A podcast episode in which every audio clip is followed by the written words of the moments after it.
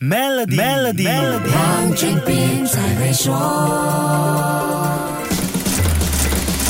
你好，我是黄俊斌。二零二四年财政预算案是团结政府的第二份财政预算案，也可以说是推动昌明经济迈向七大目标的第一份预算案。这份扩张性预算案要促进国家经济发展，同时也得顾及降低财政赤字的目标。国家收入就是关键因素。政府预计二零二四年的总收入是三千零七十六亿令吉，但是在总收入分类之下可以看到，只是个人所得税和公司税这两项直接税的收入就占了总收入的百分之。四十八这样的收入结构并不是长久之计，提高其他税收贡献是迫切需要的。因此，新预算案宣布了几项新税务和对现有税率的调整。受到高度关注的新税务包括对未上市股票买卖征收资本利得税 （Capital Gain Tax），简称 CGT，以及购买高价位商品需要缴交的高价位商品税或者一般理解的奢侈税。比较令人意外的税率调整，要算是把服务税的税率从现有的百分之六调高至百分之八。不过，财长在讲词里说，为了不给人民带来负担，食品和饮料以及电信的服务税将保持百分之六不变。这次税率调整的建议还把征税范围扩大到物流、经济、城堡和卡拉 OK。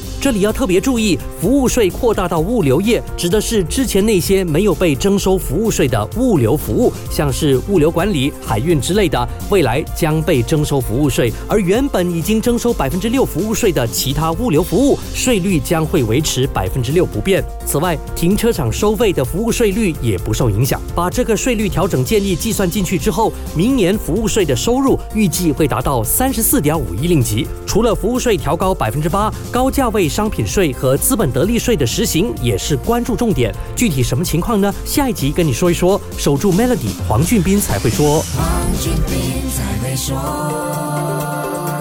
Maybank SME 客户请注意，现在就为您的 Maybank 商业账户增加资金，就能获取高达一八仙年利率。详情请浏览 maybank.my/sme rewards。